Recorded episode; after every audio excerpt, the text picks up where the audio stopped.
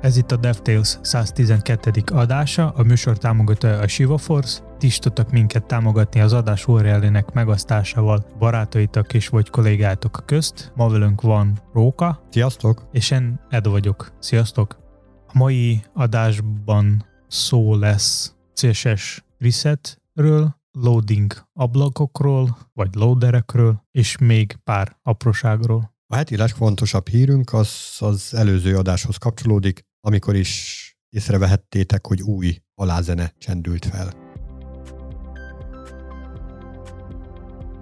Egy projekt első száz kód sorra, ez micsoda? Az előző adásban volt arról szó, hogy mi van az első kódsor előtt. Elég sokat beszélgettünk erről, hogy mennyi sok tervezési fázis előzi ezt meg, illetve hogy euh, agilis meg nem agilis modell esetén mekkora nagy overhead különbséggel jár ez a két megközelítési mód. Most egy kicsit beszélhetnénk arról, hogy mi történik akkor, amikor megszületik a deal, nagyjából megvan a specifikáció, és akkor az első karakterleütés, amikor megtörténik, illetve az első száz kódsor, az mi lehet? Mi az első fájl, amit elkészít az ember egy projektnél? Hogyha mondjuk valamilyen automatizált toolt használ, mint például GitHub, akkor lehet, hogy az readme.md és git ignore. Meg attól függ, hogy mi kiválasztja ott az init, a repo init action-nál. Nekem is egyébként a git ignore jutott elsőre eszembe, de ez már olyan szempontból tök jó, hogy az ember alapból abban gondolkodik,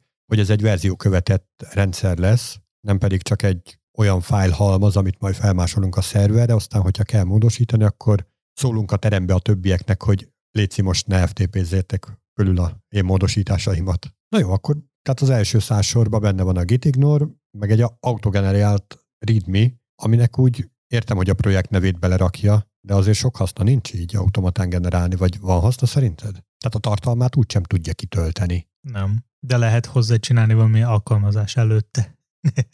És az lesz, abban lesz a száz, az első száz sor. Sőt, abban lesz még több is, az ilyen pet projektek, azok nagyon el tudnak hízni. Igazából igen, itt nincs sok értelme, hogy öresen legyen ott. Nyilván, hogyha már a repo initnál már van valamilyen hasznos info, ami előre lehet oda beírni, akkor az meg lehet csinálni akkor, hogyha nincs, akkor tök felesleges ezzel foglalkozni. Hogy fordulhat elő, hogy nincsen hasznos info a projektről? Úgy állunk neki, hogy már tudunk elkezdeni dolgozni, tehát már egy csomó hasznos infó van. Szerintem tökre beleillene ebbe a readme fájlba az, hogy hol találhatóak ezek a hasznos infók. Mondjuk még azon a fázison lehet még kicsit felesleges, amikor egy olyan fejlesztő csinál, akinek majd nem lesz semmi köze projekthez, mondjuk valamelyik DevOps-os, mert neki az a feladata, hogy létrehozza a repót, és majd ő is fog adni a jogokat, hozzáféréseket a fejlesztőknek, vagy valaki más, tök,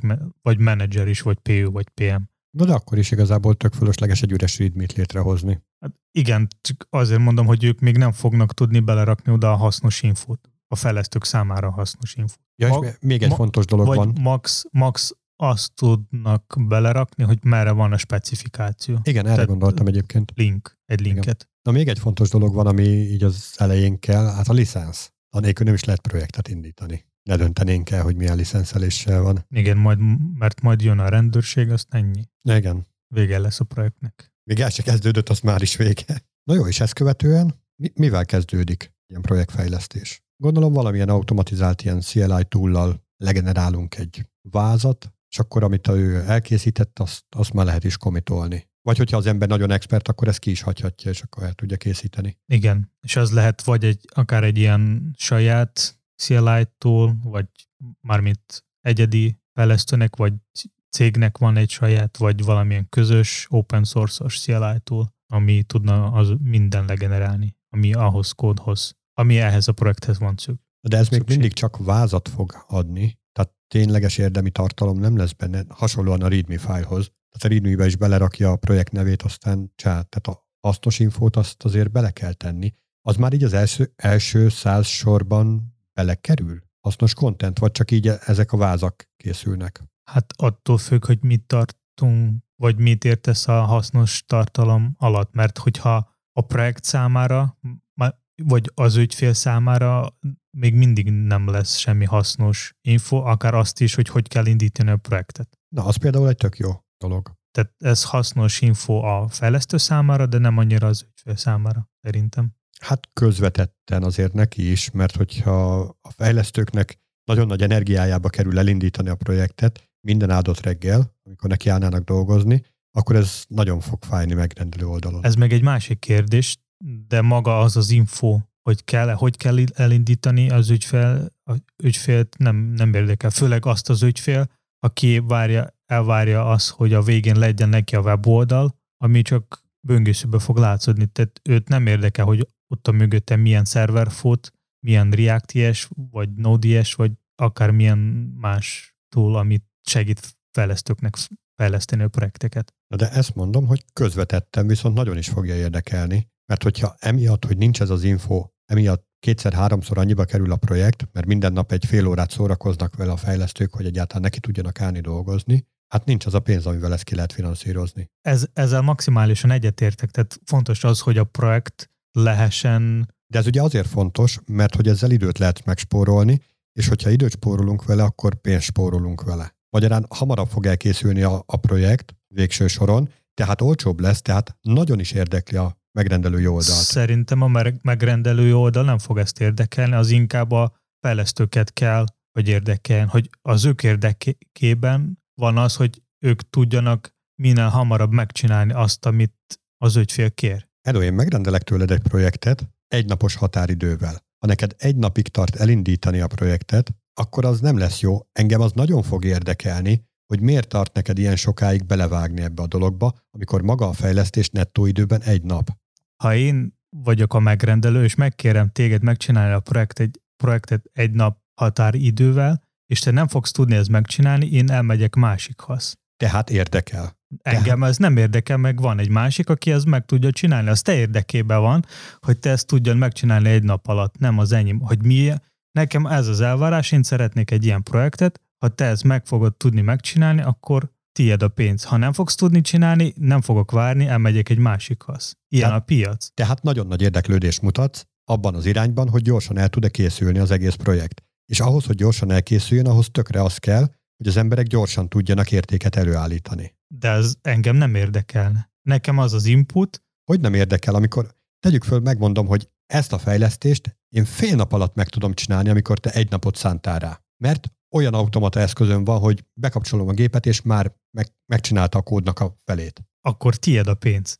Tehát érdekel. Ebben az esetben igen, de... de... Hogyha több, akkor is érdekel, mert akkor elviszed máshova. De engem, nem, engem mint az ügyfél nem érdekel, hogy te ezt hogy oldattad meg. Na itt mondtad ki a, a, a lényeget. A hogyan, az nem érdekel. Csak a végeredmény. És ezért mondtam, hogy közvetetten. Az, hogy hogy oldják meg a fejlesztők, most éppen milyen cé el i toolt használnak, vagy mennyire gyorsan gépelnek, az így igazából senkit nem érdekel, ahogyan. A kész végeredmény, a produktum az lesz majd érdekes. Szóval szerintem ezen a ponton, ahogy cé el i túl generáltunk valamilyen kódot, az még, abban még nincs semmi pontos dolog az ügyfél számára. Fejlesztők számára viszont igen, mert attól függ, hogy milyen túl, vagy milyen stacket ők kiválasztják, azzal fognak élni tovább. És ettől függ, hogy mennyire gyorsan fognak tudni haladni a feladatokkal, meg mennyire rugalmasnak, rugalmasak tudnak lenni.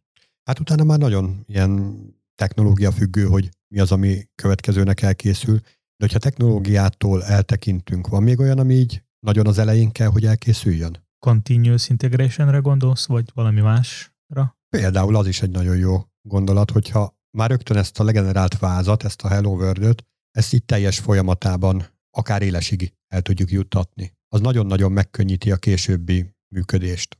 De például olyanokra is gondolok, hogy azok a szabályok, amiket szeretnének a fejlesztők majd betartani a kódolás során, ezek rögzítésre kerüljenek. Bármilyen formában, akár valami automatizált túl szabálykészleteként, most ilyen linterekre gondolok, vagy akár csak szövegesen leírva valahova, mondjuk az előbb említett readme fájlba. Szerintem még fontos a legelején megcsinálni mindenféle integráció, amikre majd lesz szükség. Tehát, hogyha mondjuk frontendnek, frontendnek kell majd kommunikálni a backenddel, tehát ezt a részét is meg kell beszélni, és megcsinálni minél hamarabb. Nem akkor, amikor már mindenki kész van a saját feladattal, és még nincs az a közös kapcsolat, még nem tudják fejleszteni, még nincs az az integráció, és mo- majd meg kell oldani, és mondjuk az utasó, a sprint utasó napján mindenki ott vakarja a fejét. Igen, hogy, hogy még nincs kész, és már integrálni kell, mert holnap demo lesz, és akkor ez kicsit demotiváló tud. Demotiváló.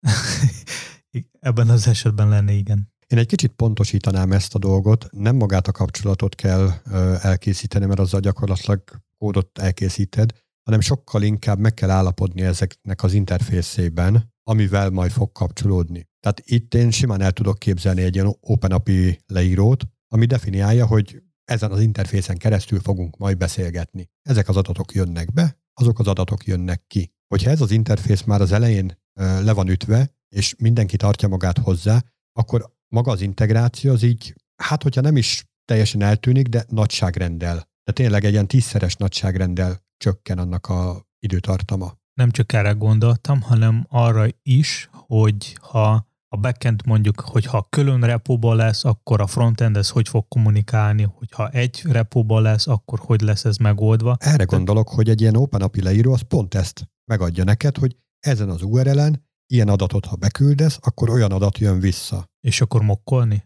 Akárhogy, de az első lépés az, hogy egyezzünk meg abban, hogy mi lesz az interfész.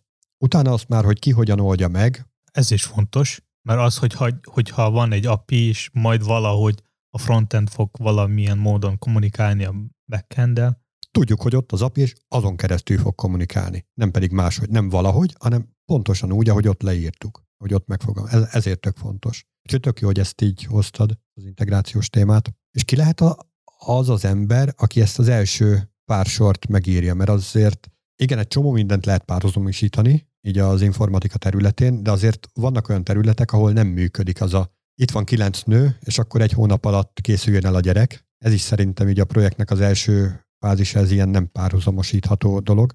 Ki az, aki ezt elkészítheti? Hát szerintem, hogyha a fejlesztők megbeszélnek egymással, és mindenkinek tiszta a feladat, akkor itt csak az a kérdés, hogy ki szeretne ezt bevállalni, ki lesz ilyen bátor, és meg fog tudni ezt csinálni. Abban az esetben, hogy ha neki világos, hogy mit kell csinálni. Hát ugye akkor tud világos lenni, hogyha ez egyértelműen valami tananyagból elsajátította, ha csak úgy intuitíven ott van egy fejlesztő, aki egyébként alapvetően nem rossz fejlesztő, sőt kifejezetten jó, hiszen azért ö, dolgozunk együtt, és megkapja ezt a feladatot, de mondjuk nincsen projekt tapasztalata, akkor ő valószínűleg mellé fog menni. Tehát lesznek olyan dolgok, amikre nem gondol. És ezért tök fontos, hogy ez a projekt létrehozása, első lépések, ezek valamilyen úton, módon dokumentálva legyenek, hogy ahogy mondod, hogy bárki meg tudja ezt csinálni, mert hogyha ezek nincsenek így dokumentálva, akkor kénytelen, kelletlen, erre csak a senior fejlesztők lesznek jók. Meg tudja bárki csinálni az első lépéseket, csak utána, utána kell javítani. Vagy segíteni úgy csinálni, hogy jó legyen. Hát, de a... akkor megint ott tartunk, hogy egy junior mellett ott van egy medior-senior képességű ember, akivel együtt fogják csinálni. És legközelebb a junior akkor meg fog tudni egyedül csinálni. Ennél sokkal jobb, hogyha van valami tananyag, amit tök egyedül el tud sajátítani, és utána tök egyedül el tudja készíteni. De ha előtte nem volt ilyen projekt a cégnél, és nem tudták megcsinálni egy ilyen anyagot. Hát akkor meg aztán főleg kell a tapasztalat. Akkor aztán főleg. Mert érted, egy olyan projektet, amit így már száz ugyanilyet csináltunk, az tényleg ilyen egyszerű feladat, arra tök fölösleges feláldozni egy seniornak az idejét. Egy olyan projekt, ahol még soha nem csináltunk ilyen terméket, vagy még ehhez hasonlót sem, ahhoz bizony-bizony nagyon kell a széles látókör, a, a nagyon sokféle, sokszínű tapasztalat. Én még azt gondolom, hogy így az első kócsorok leütése környékén még sokkal nagyobb jelentősége van annak, hogy beszélgessünk egymással, mint sem annak, hogy ténylegesen a billentyűzetet püföljük. Mert mondjuk tegyük fel, hogy kiderül, hogy van egy ilyen nagyon szuper projekt, ahol valami olyan dolgot kell csinálni, ami így mindenkinek tetszik, tehát így, így szívből szeretné megcsinálni, akkor már mindenkinek úgy ég a kezében a, a, a, a, a beírandó kódok, azok már ott vannak az ujjában, már be, bekívánkoznak a billentyűzetbe, de hogyha így mindenki neki állna, csak úgy beszélgetés nélkül neki állna fejleszteni, hát abból nagyon sokszínű és összenemérő dolgok keletkeznének. Tehát szerintem így az első kócsorok előtt, meg ezen a környéken sokkal-sokkal többet kell egyeztetni arról, hogy mit és hogyan gondoltunk a megvalósításról, mint később. Később már sokkal egyértelműbb lesz minden, mert akkor már elkészülnek olyan vázak, amik így kapcsolódnak egymáshoz komponensek, akár nagyon távoli, tehát különböző szerverek, vagy szerverek, kliensek, vagy akár csak egy ilyen szerveren belüli, vagy kliensen belüli komponensek, ahogy beszélgetnek egymással, akkor már sokkal több példa lesz rá a projektben, de amíg ez nincs meg, addig tök fontos, hogy egyeztessünk egymással. Viszont utána már nagyon jó párhuzamosítható a projekt. És ha mondjuk azok a megoldások, amik lettek megesz- megegyeztetve, azok egy idő után már nem lesznek annyira aktuális, mert kijött, vagy megjelentek más jobb megoldások, és közben jöttek a más fejlesztők, akkor mi lesz? Semmi nem történik, akkor refaktoráljuk, pont úgy, mint bármilyen új feature bejön, ami üti az eddigi megoldásokat, minden feature az egy lehetőség arra, hogy refaktoráljunk. Ugye azt a ciklust kéne követnünk, hogy fejlesztünk valamit, kipróbáljuk, és utána a tapasztalatok alapján még átalakítjuk a kódunkat, tehát minden egyes fejlesztési ciklusban a refaktornak benne kéne, hogy legyen. Ha ezt elmulasztjuk, mert halogatjuk, mert határidő, mert akármi, akkor ez felhalmozódik, és azt hívják úgy, hogy legacy kódbázis, amit már senki nem akar bottal sem megpiszkálni, mert minden egyes kódsora olyan, hogy refaktorra szorulna. Akkor szerintem fontos úgy írni a kódot, meg olyan megoldásokat kitalálni, amelyik lesznek jövőre mutató, és amikor valaki jön refaktorálni, vagy bármit más is csinálni, akkor ne legyen az, hogy ha kiveszi egy kockát, akkor összeesik az egész ház. Hát persze, tök jó lenne jövőálló kódot írni, csak nem látjuk előre a jövőt. Nem tudom, te hogy vagy vele, én még nem látom, de hogyha látnám, akkor biztos, hogy olyat írnék, ami majd a jövőben jó lesz. De igen, jó lenne erre törekedni. Még egy dologról nem, es- nem esett szó. Lehet, hogy tehát, hogyha jól megfogalmazott üzleti igények vannak, így a projekt elején, akkor és abban az esetben nagyon-nagyon indokolt lehet, hogy teszteket írjunk azokra az üzleti igényekre. Nem olyan unitokra, amit a fejlesztés közben készítünk, hanem azokra az üzleti igényekre, amik mentén elkezdtük a fejlesztést, még az első kódsorok előtt. És ez azért tök fontos, mert hogyha akár technológiát is válthatunk menet közben, ezek a tesztek akkor is stabilan megmaradnak. Hogyha szénné refaktoráljuk a kódunkat, ezek a tesztek akkor is megmaradnak. Míg hogyha unit tesztet készítettünk, akkor azoknak, azok a unitok, amikre írtuk a tesztet, azoknak maradniuk kell. Vagy pedig tök nagy melót akasztunk a nyakunkba, hogy a teszteket is refaktoráljuk, és akkor újra készítjük a teszteket. És valójában az üzleti oldal a legritkább esetben szokott ilyeneket megfogalmazni, hogy akkor hát itt bizony kell egy ilyen függvény, ami ezeket a paramétereket várja, és azokat adja majd vissza. Ők sokkal nagyobb szkópban gondolkodnak, úgyhogy lehet, hogy érdemes azt, ezt még a projekt elején elkövetni.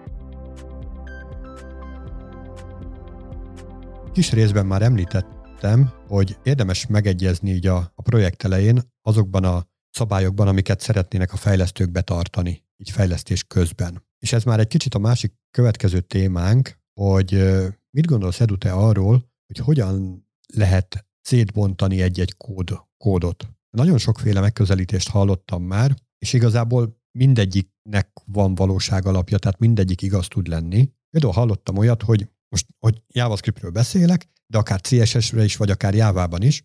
Itt van ez a fájl, ebben nagyon sok minden van, egyetértünk vele, de ez azért jó, mert nagyon könnyű megtalálni benne bármit. Hiszen itt vagyok egy helyen, Ctrl F-fel csak följebb-lejjebb görgetek, és itt van minden. És hogyha azt nézzük, hogy bármilyen ilyen komplexitás ellenőrző eszközt ráküldünk, lehet, hogy minden egyes része az nagyon egyszerű, de mégis ordinári hosszú. Itt ilyen több ezer sorra kell gondolni. Tehát úgy összességében azért az nem egy egyszerű, nem egy átlátható dolog. De van itt az az érv, hogy ott van helyben, meg lehet nézni. Akkor van ennek a, az ellenoldala is, hogy szabjunk ennek egy határt, mit tudom, egy-két képernyő, tehát mondjuk ilyen nyolcvan-száz sor környékén, annál többet ne engedjünk. Ez is valid, mert minek csináljon az ember nagyon hosszú dolgokat, másik oldalról meg minek kell fölbontani azt, aminek tökre egy, egy helyen, vagy együtt kéne laknia. Hol lehet az arany középút? És mondom, akár cé es es-ben is. Meg kell találni a középső pont a kettő szélső között. Igen, ezt, ezt kérdeztem. Hol van az arany középút?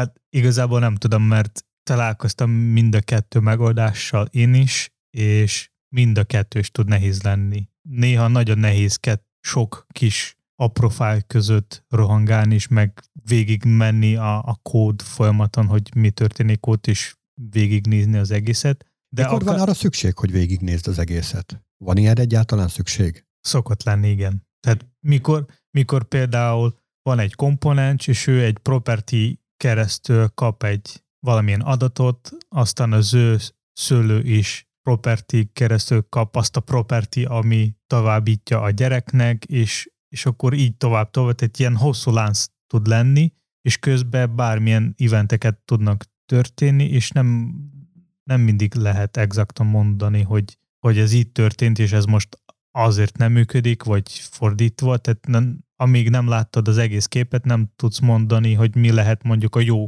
javítás erre, vagy megoldás.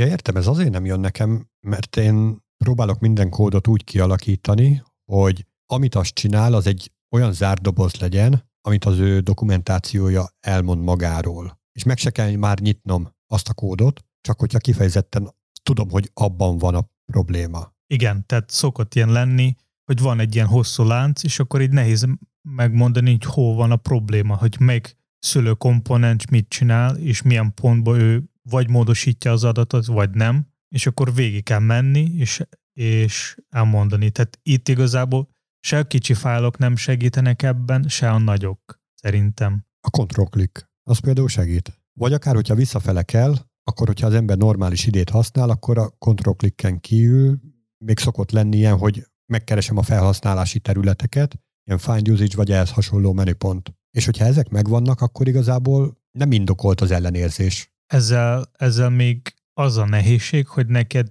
a fejben kell felépíteni a fát, hogy merre vannak a, ezek a komponensek. Hogy egy jó ide abban is tud segíteni, hogy ilyen komponens diagramot kirajzol grafikusan. De ha nem tud, akkor, akkor ez neked fejben meg kell csinálni, hogy felépíteni magadnak egy térképet, hogy mi történik. Hát igen, igen, igen. Szóval ez meg ugyanígy, ne... hogyha nincs a kontroll-klikked, meg a használatok keresése, akkor ezeket így szövegkereséssel kell megcsinálnod. És ilyenkor tökre egyetértek azzal, hogy nagyon jó, hogyha egy fájlban van, mert akkor kontroll F-fel rákeresek, és akkor tök szuper lesz minden, de nem erre fele kéne mennünk. De az se igaz, mert hogyha neked egy, egy fájlban van az egész, és ott tök random sorrendben van, és neked pár másodperc kint kell ugrálni felfelé vagy lefelé a fájlban, és hiába neked van úgy egy struktúra, nehéz lesz, egyetértünk. Ak- akkor nehéz, akkor is lesz. Meg a sok fájl között is ugrálni is szerintem nehéz, vagy nehézkes. Akkor mit javasolsz, hogy csináljuk? Ugye azt mondtad, hogy a sok kicsi fájl az nem jó, az egy nagy nem jó, akkor legyen sok nagy fájlunk? És kicsi. Ugyanannyi, ugyanannyi, amennyi nagy fájl van, ugyanannyi a kicsi is. Ja, egy patika mérlegen kimérjük, és akkor... Meg egyáltalán mikor számít nagynak egy fájl? Én azt vettem észre, hogy tök mindegy, hogy hány sornál. Ugye több projekten keresztül megpróbáltuk azt limitálni, hogy hány kódsornál nyafogjon érte a linter, és tök mindegy, hogy hány kódsornál húztuk meg a határt. Amikor az aktuális feature-rel eléri a fejlesztő ezt a határt, akkor ott mindig fájni fog. Mégpedig azért fog fájni, mert csak azt az egy új sort, egyetlen egy sort szeretne berakni, de azt már nem tudja, és akkor ott fog hisztizni miatta az ember, hogy emiatt az egy sor miatt kell most refaktorálnom egy halom dolgot. Holott ugye az előbb pont arról beszéltünk, hogy ez a fejlesztői ciklusnak abszolút része kéne, hogy legyen, és valószínűleg, hogyha neki emiatt az egy sor miatt kell refaktorálnia, akkor egy csomó másik korábbi commit az így elmulasztotta ezt a lehetőséget, hogy ott refaktoráljon. Én, én azt tudnék mondani, hogyha úgy épülni a kód, ahogy te is mondtad, hogy van egy, egy a feature-nek, a feature-nek egy része, amit tud önálló lenni, és hogyha kiveszed, vagy odarakod azt a kódrészt, akkor, akkor ez már segít abban, hogy szétbontani a kódot ilyen kisebb egységekre, és akár fájlokra, és ez tud ebben segíteni. Viszont, hogyha az, eg- az egész kód úgy van megcsinál, megírva, hogy minden egy, minden egymásra van épülve, és függ mindenről, akkor ez így nehéz lesz. Hát de ha egyszer függ?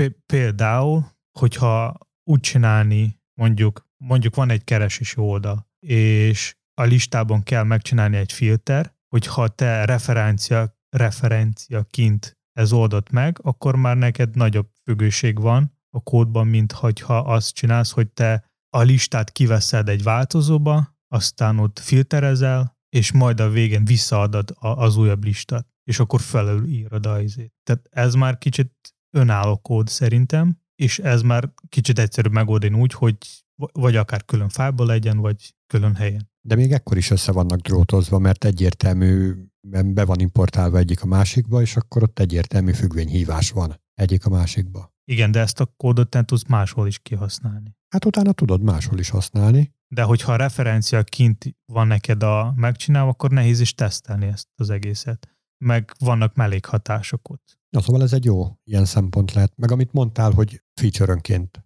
felkaszabolni. Igen, csak pont az a baj, hogyha mindenkinek a feature mást is tud jelenteni. Tehát valakinek a feature az eg- akár egész kereső, az összes szortolásról, filterezéssel, paginationnel, és ez mind ráöpöl egymásra, és olyan függőség, összefüggőségek vannak ott, hogy így szétbontani a kódot nagyon nehéz lesz. Sőt, egy egész site az egy darab feature, nem?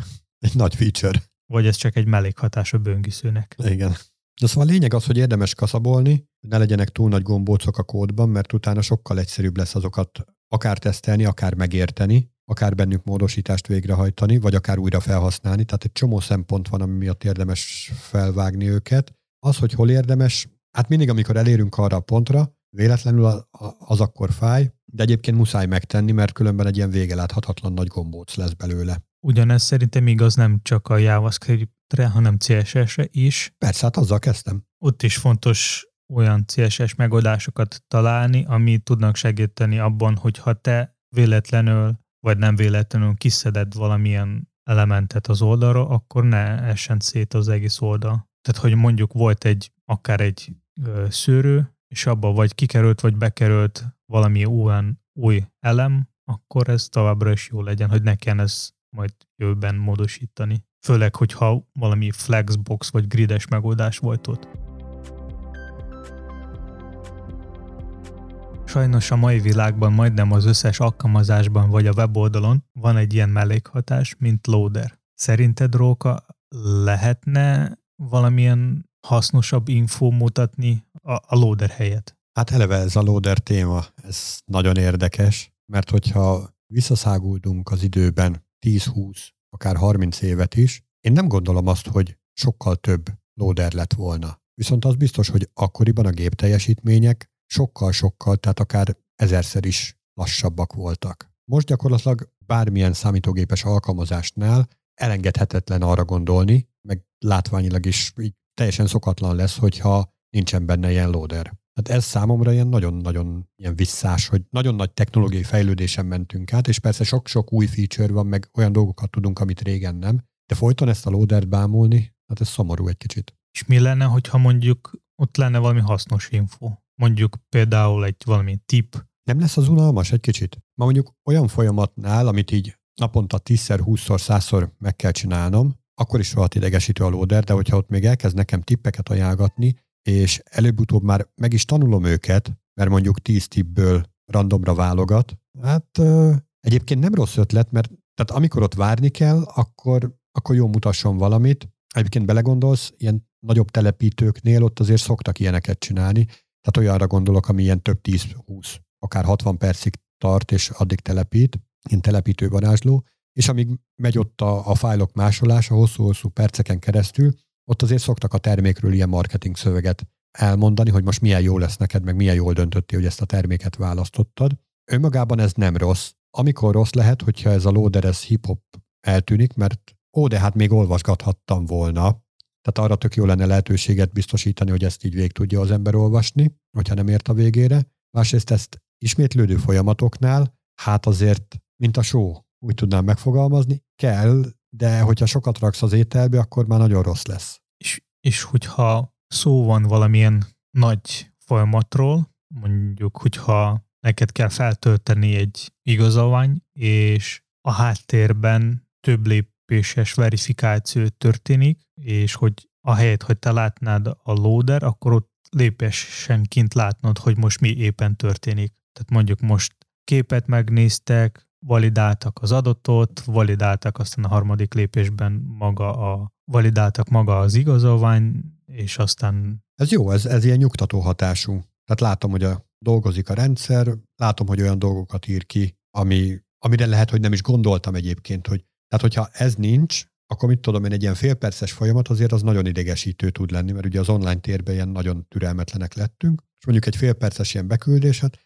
miért nem csinálja már, lefagyott ez a rendszer, vagy mi történt vele, de hogyha így, mit tudom, pár másodpercenként kiírja ezeket a dolgokat, megnyugszok, mert ó, nem is gondoltam arra, még a fényképet is le kell mentenie, még, még körbe kell vágni, meg mit tudom én. Tehát ez a része tök jó. Na, ennek a valóságtartalma, tehát így, hogy belülről is látom ezeket a rendszereket, hogy ennek a valóságtartalma az mekkora, hát szóval egy átlagos felhasználót szerintem megnyugtat. Igazából ezzel a témával kapcsolatban olvastam egy cikket, ahol a, a fejlesztő megcsinált egy kis kutatás, amelyikben kettőféle loader volt, az egyikben csak sima loader, ahol, amelyik jelezte, hogy most valami történik, aztán egyszer vége lesz, és a másik loader, ahol lépesenként kiírta, hogy pontosan hol tart a folyamat, és igazából a lényeg az, hogy azok a felhasználók, akik több infót kaptak a loader, vagy a folyamat a loader közben,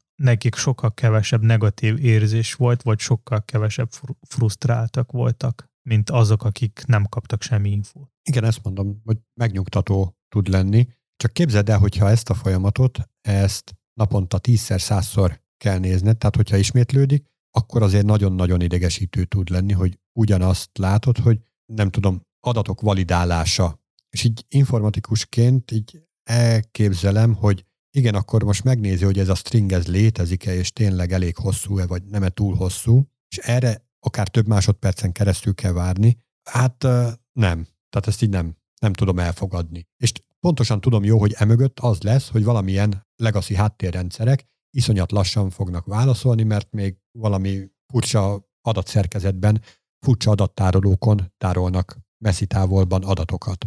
És azokat kell ott olvasgatniuk. Szerintem itt, hogyha neked többször ezzel kell találkozni, na, naponta többször kell ezzel találkozni, akkor kell valamit változtatni. Mert nem biztos, hogy azt, amit használsz, az így jó, hogy naponta ennyi sok idő elmegy arra, hogy te csak így várakozol. Képzelj bele egy ö, állami ügyintézőnek a helyébe, aki ilyen nagyon szekúr, nagyon sok tűzfalon keresztül menő rendszer, ugye kellően belassított rendszerrel dolgozik, és naponta százával érkeznek hozzá ügyfelek, akiknek az igényeit ki kell, hogy elégítse. És naponta százszor fogja ezt látni. Első alkalommal nagyon jó, hogy mutatja ezt mondjuk fél percen keresztül, hogy adatok validálása. Tök jó. Akkor szerintem ebben az esetben kell berakni valami híreket, vagy valami sorozatot, és akkor itt szórakoztató is lesz. Vagy valami játék, azt, mint a Chrome-ban, a dinoszaurusz játék. Na igen, a, tehát a, a, az információ megosztás az olyankor jó, hogyha ez így nem túl sokszor van. De hogyha tényleg egy ilyen gyakori műveletről van szó,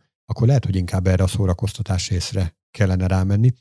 Ha belegondolsz, amikor a legelső loaderek megjelentek, akár Windowson ez a homokóra, ami ott forgott meg, csorgott benne a homok, az sem arról szólt, hogy információt osszunk meg, hanem arról, hogy szórakoztassa az embert, mert ott nézegeti, és akkor úgy el van ezzel. Vagy akár meken tudom azt a strandlabdát, amelyik ott össze-vissza forgott. Az ég egyet a világon semmilyen más hasznát nem tudom elképzelni, mint hogy szórakoztasson. Ha már olyan idegesítő dolog van, hogy most várni kell, mert valami miatt lassú a rendszer, akkor legalább ne, ne fájjon annyira. Csak hát ezt lehet valamilyen módon ötletesen, kreatívan megcsinálni. Ugye nagyon kreatív loaderek is vannak. Szóval én azt tudom tanácsolni, hogyha kevés, kevésszer kell ezzel a felülettel találkozni, mondjuk egy telepítő az pont ilyen, akkor nagyon helyén való ilyen informatív, akár marketing dolgokat ebbe a részbe elrejteni, mert ott az ember így végignéz, és még talán tanul is belőle. Hogyha ezt nagyon sokszor ilyen gyakran ismétlődő műveletre szeretnénk rátenni, hát ott nem biztos, hogy erre a részre kéne rámenni. Ide szerintem még kapcsolódnak a hibák,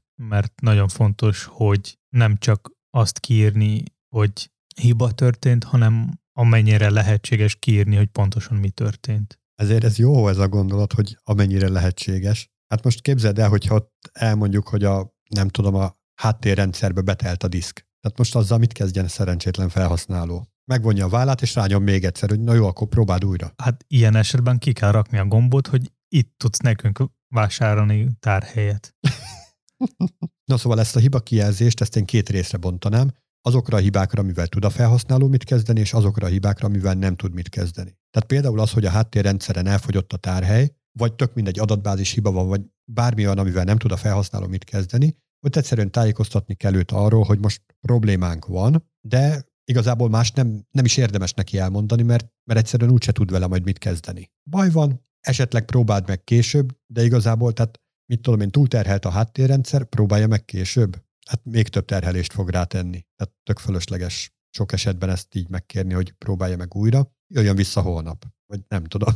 És az, a, az olyan jellegű hibák, amiről ő tud gondoskodni, hogy ne történhessen meg, vagy ő tudja elhárítani. Például még nem töltött fel fényképet az igazolványához. Oda rakni neki a linket, itt tudsz feltölteni fényképet, tehát ott meg nagyon informatívan, úgy, ahogy te is mondtad, nagyon részletesen elmondani, hogy mi ez a hiba, miért fordult elő, és a legfontosabb, hogyan tudja elhárítani. Az például szerintem tök gáz u iksz szempontból, amikor kiírjuk, hogy nem jó a felhasználó név. De könyörgöm, miért nem jó? Hát ez az én nevem. És kiderül, hogy azért nem jó, mert ékezetet tettem bele. Mert az a validálás, hogy nem tudom, A-tól Z-ig karakterek lehetnek benne. Kell valami hintet adni, hogy nem csak az, hogy mi a probléma, hanem hogyan tudja elhárítani. Adjon meg olyan felhasználó nevet, amiben nincsenek ékezetek. Ja jó, hát akkor Gyula. Akkor nem Róka leszek, hanem Gyula. Abban nincs. Igen, itt még fontos az, hogy hogy kell mutatni az, hogy, hogy, hogy hiba történt a felhasználónak. Sokszor egyáltalán nem is tudja, hogy hiba történt. Például valamilyen formon formot kitölti, nyomja a submit gombot, de közben nem történik semmi. Látszólag nem történik semmi. Igen, vagy akár egyáltalán nem történik semmi. De most ugye olyanra gondolsz, hogy van egy olyan hosszú form, aminek a, a teteje az már kilóg a képernyőről, megnyomod a gombot, a háttérben elmegy a hívás, vagy levalidál, vagy valami, kiderül, hogy hiba van, ki is írja az adott mezőhöz. Ez egyébként tök fontos, hogy az adott mezőhöz kerüljön a megfelelő hiba, mert különben nehéz összepárosítani, hogy milyen hiba történt. Kiírja valahova, csak nem látszik a képernyőn. Az ember ott áll, hogy na hát megnyomtam a gombot, most várjak még vajon, mert lassú a rendszer. Igen, sokszor nagyon nehéz megtalálni, hogy melyik mezőnál van a hiba, amikor csak fönt kiírja, hogy, hogy ennél a mezőnál hiba történt. Sokszor az is van, hogy a szervertől jött valamilyen hiba, akkor egyáltalán nem történik semmi, és ki kell találni, hogy most nem működik, és akkor inkább vagy, vagy ha van lehetőség, akkor más szolgáltatást találni, vagy, vagy akkor elengedni a dolgot. Itt fontos ez a transzparens visszajelzés rendszer, hogy felhasználó minél hamarabb tudjon eldönteni, hogy neki mit kell csinálni, vagy tovább javítani a dolgokat, vagy inkább elmenni máshova. Kocsmázni. Például, igen. Összességében szerintem több ilyen hely van, ahol a felhasználónak több infóra van szükség, akár egy loader, akár egy hibaüzenet, akár egy sikeres állapot is. Tehát, hogy szerintem ott is fontos jelezni, hogy pontosan mit sikeresen sikerült megcsinálni a rendszernek, nem csak az, hogy sikerült. És minél több info van a felhasználónak, annál, annál egyrészt kevesebb hibát fog csinálni a felhasználó, minél több információ neki van. Másrészt kicsit kevesebb, vagy sokkal kevesebb negatív érzés lesz benne, kevesebb frusztráció, hogy valamit nem sikerült. Összességében jobban fogja szeretni ezt a szolgáltatást. cé es es Reset. Egy nagyon érdekes téma. Azóta, ahogy én írtam magamnak egy cé es es Resetet, azóta már nagyon sok feature megjelent a böngészőkben, és mondjuk lehetne néhány szabály frissíteni. Először is, mi az a cé es es Reset? A böngészőnek van egy, egy saját default cé es es, ami általában fejlesztők szokták felülírni. Miért szokták ezt felülírni? Jó kérdés. Ez a practice. Ez egyébként nagyon jó kérdés, hogy a böngészők készítők úgy gondolták, hogy ez jó lesz így. Mit tudom én, hogy a heading az ekkora betűméret, heading egy, ekkora betűméret, ekkora eltartás. És a fejlesztők, akik készítik a weboldalakat, meg rögtön arra gondolnak, hogy nem, nem, ez ne úgy legyen. Vannak például, vannak olyan szabályok, amelyiknek a reset tud segíteni fejlesztés közben, például a box sizing. Az alap, a default működés a box sizingnak az, hogyha te ráraksz, hogyha ráraksz valamelyik elemre a paddingot, akkor növelkedik a szélessége. Egyszerű példák mondok, hogy ha van egy div, amelyiknek meg van adva width száz pixel, és te ráraksz még padding left húsz pixel, akkor az e- a teljes szélessége ennek a divnek lesz száz húsz pixel. Hogyha használsz box size, box sizing border box, akkor az a száz pixel lesz fog maradni. Ilyen, ilyenek például érdemes fölölírni. Vagy aztán van egy default szabály, hogy a bodynak van egy default margin. Na de még mindig az a kérdésem, hogy miért van az, hogy akik a böngészőket készítik, ők azt mondják, hogy akkor legyen egy ilyen default margin a bodynak. Míg akik meg a böngészőben megjelenő oldalakat készítik, ők meg azt mondják, hogy ne. Hát hogyha mondjuk valakinek van egy háttérszín vagy háttérkép, akkor ez nem lesz teljes széles, meg teljes magas. És ebben az esetben lesz egy ilyen fehér keret, vagy valamilyen más színű keret, ami nem biztos, hogy megfelel dizájnnak. És ezt vajon nem lehet elmondani azoknak, akik a böngészőt készítik, akár Jira ticket formájában, hogy de hát srácok, ez hülyeség, nem áll. Szerintem ember években mérhető az az időtartam, amit a világban arra fordítottak, hogy ezeket a tulajdonságokat reseteljék. És amikor megjelenik egy új böngésző feature, hú, de jó, most akadálymentes módon bekarikázzuk az aktív input mezőt, majd utána az az első Stack Overflow találat, hogy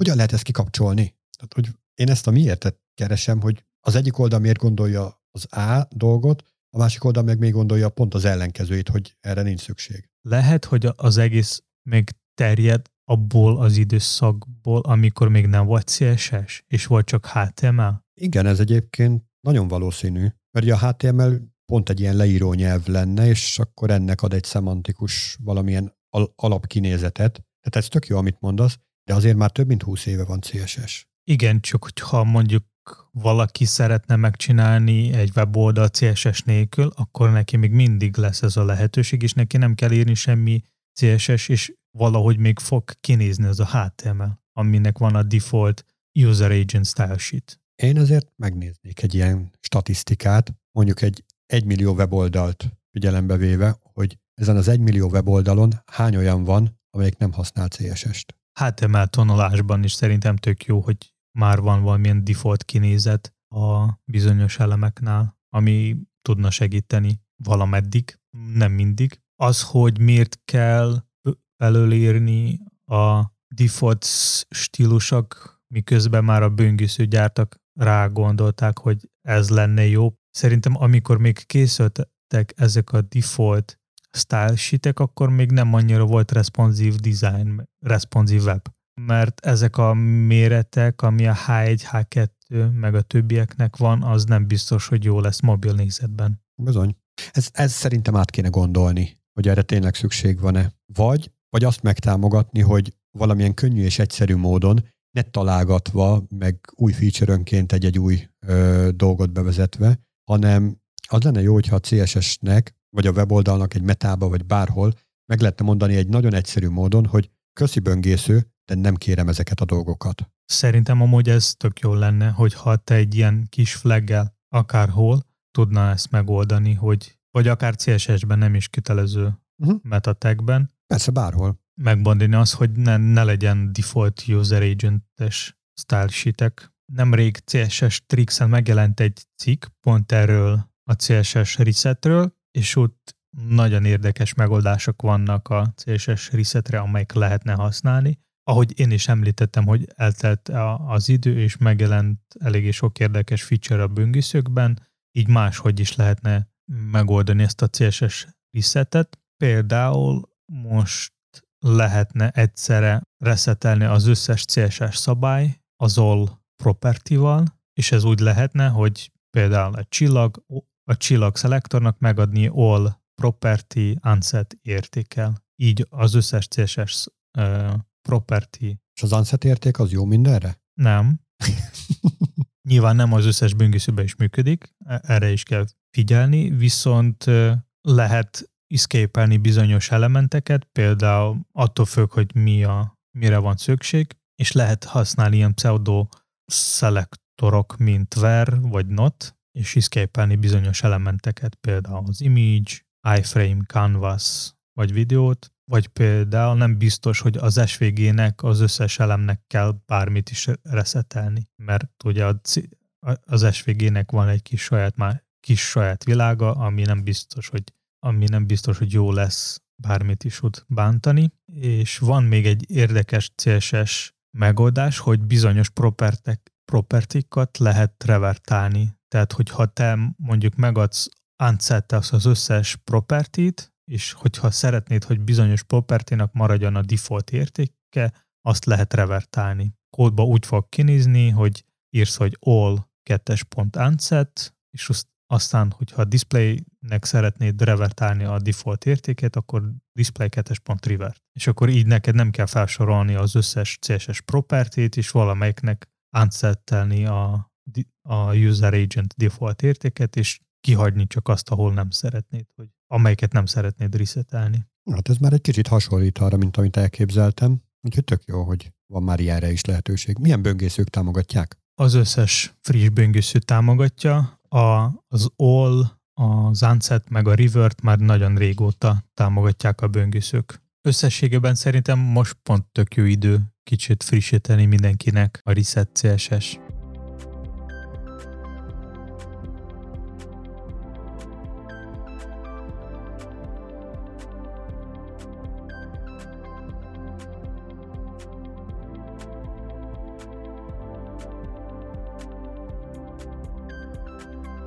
Ennyi fért ebbe az adásba, hogyha van valamilyen kérdésetek, észrevételetek, vagy akár visszajelzésetek az adással, témákkal kapcsolatban, írjatok nekünk Facebookon, Twitteren, Slacken, e-mailben, es em es-ben, vagy szóban. És hallgassátok minket legközelebb is. Sziasztok! Sziasztok!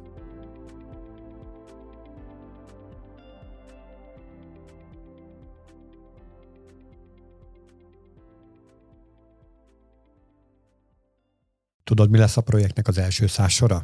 Hatalmas nagy es kú er-t.